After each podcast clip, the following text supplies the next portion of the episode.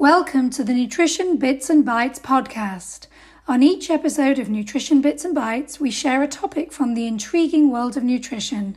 My name is Joanna Tillinghast. I am a dietetic intern at the University of St. Joseph, and I'll be your guest host for today's episode Eating Well for Heart Health.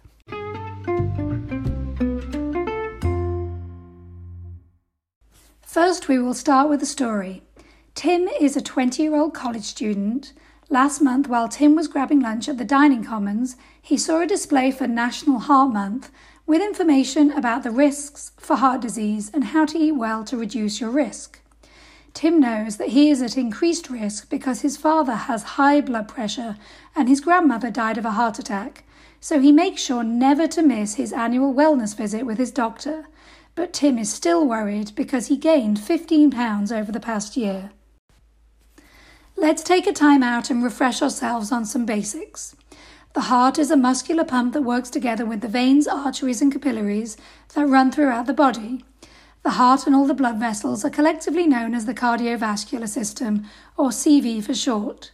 The CV system has many functions, including regulating body heat and acid base balance, but its main function is to deliver oxygenated blood, nutrients, and hormones to all the body's cells and to remove waste. The heart is actually made of two pumps. The left side picks up oxygenated blood from the lungs and pumps it around the body to all the cells, while the right side receives deoxygenated blood from the cells and pumps it back to the lungs to collect more oxygen and offload carbon dioxide. So, why is it so important to look after your heart? Well, heart disease is the leading cause of death for men and women in the United States. According to the CDC, about 655,000 Americans die from heart disease. That's one in four deaths each year, and nearly half of all adult Americans have some form of heart disease. The term heart disease, also called cardiovascular disease, refers to a group of interrelated diseases including hypertension, coronary artery disease, coronary heart disease, and heart failure that often coexist. The most common type is coronary artery disease, also known as atherosclerosis, which accounts for one in seven deaths in the United States, according to the American Heart Association. Atherosclerosis occurs when plaque builds up in the arteries as a response to inflammation, causing them to narrow over time and reduce blood flow to the heart, which can result in a heart attack. Did you know that in the US, someone has a heart attack every 40 seconds? Some people are born with heart disease and some people develop it over time. Anyone, including children and young adults, can develop heart disease. Tim's doctor has talked to him about his risk factors for heart disease and why it is important to take care of his health even when he is so young. Let's review what we mean by risk factors. Tim is at risk because his family history means that he has an increased likelihood of developing heart disease, but that doesn't mean he definitely will. Family history or genetics is one risk factor. In addition, if you are a man over 45, a woman over 55, if you are obese or have diabetes or hypertension, these all increase your likelihood of developing heart disease. In addition, there are many lifestyle risk factors for heart disease that include tobacco use, physical inactivity, stress, insufficient sleep, excessive alcohol use, and poor diet. The good news is that we can do something about all these lifestyle factors. Here are some steps to reduce the risk of heart disease. Let's tackle these one by one. Reduce or stop using tobacco. Your doctor may prescribe nicotine patches to help curb cravings. Move more by making physical activity part of your day. Suggestions include taking a walk or run during lunch break or using the stairs instead of the elevator. Maintain a healthy body weight. Ask your doctor what is a healthy weight for you. Reduce stress with yoga, meditation, or deep breathing exercises, especially before bedtime. Talk to a friend or counselor if you are feeling overwhelmed. Get a good night's sleep as often as possible. Try limiting caffeine late in the day and limit using devices 30 minutes before bed. Limit alcohol intake. Dietary guidelines for Americans advise limiting intake to two drinks or less a day for men and one drink or less in a day for women. And of course, eat a heart healthy, nutrient rich diet. Lots more about food in a short while. But first, let's get back to Tim and see how he is doing. Tim is due for his annual wellness visit, so he makes an appointment with his doctor. He finds out that not only is he overweight, but also his blood pressure is slightly elevated. It's time to make a plan. The doctor advises Tim to lose 10 pounds, to cut back on salt, and exercise more to reduce his blood pressure. Tim is skeptical about dieting but motivated to make changes. He is just not sure which changes will work. In the past, Tim's friends have given him lots of ideas. He could try keto or intermittent fasting or going vegan, but Tim finds all these different options confusing. And what should he eat when he goes to the dining commons? Tim decides to make an appointment with the nutrition counselling service at his college. He meets with a registered dietitian for an assessment of his current diet and his goals.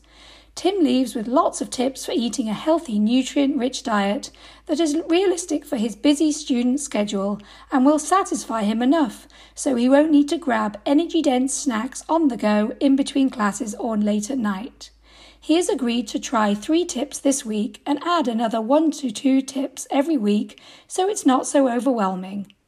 Tim reviews his plan with his girlfriend Jean, who also decides to join in. Tips to eat well for heart health. Plan to eat three meals a day until you are 80% full and two healthy snacks in between.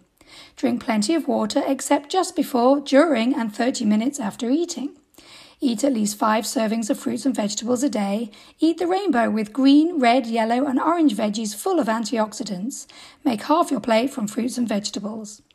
Choose whole grains and high fiber foods. At least half of your grains should be from whole grains. Try whole wheat, oats, and quinoa. Eat fish at least twice a week. Oily fish contains omega 3 fatty acids that are anti inflammatory and excellent for heart health. Try salmon, mackerel, sardines, trout, and anchovies.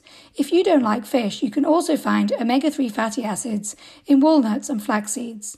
Minimize drinking sweetened beverages such as soda. Drink diluted fruit juice or half a glass of fruit juice for less sugar. Try flavored water or seltzer instead of soda, but remember, water is best. Minimize excess salt. Eating lots of salt can increase your blood pressure. Recommended intake is one teaspoon of salt a day. Taste food before using the salt shaker and try salt alternatives like herbs and spices to make food tasty. Minimize excess added sugar.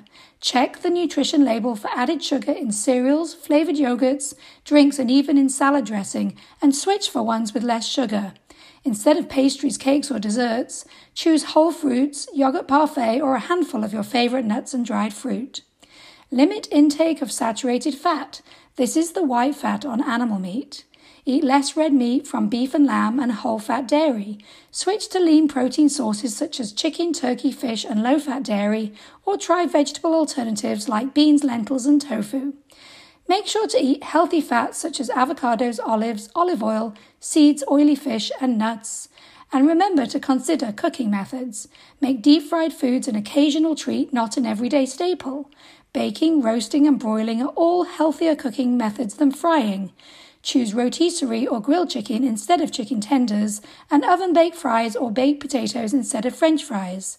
Make sure to plan ahead for healthy snacks by carrying trail mix or fruit in your backpack and stock up on your, in your fridge or cupboard.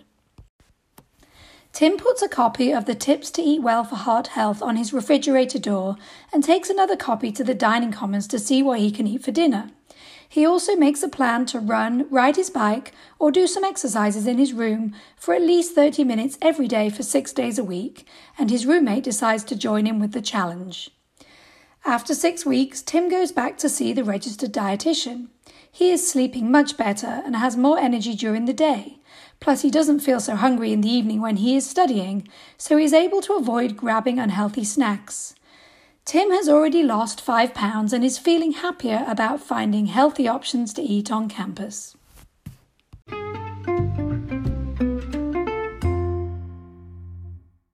Until next time, this is Joanna Tillinghast signing off for Nutrition Bits and Bytes. Nutrition Bits and Bytes is not meant as a substitute for a physician's care. Check with your physician if you suspect you have a medical condition that needs attention.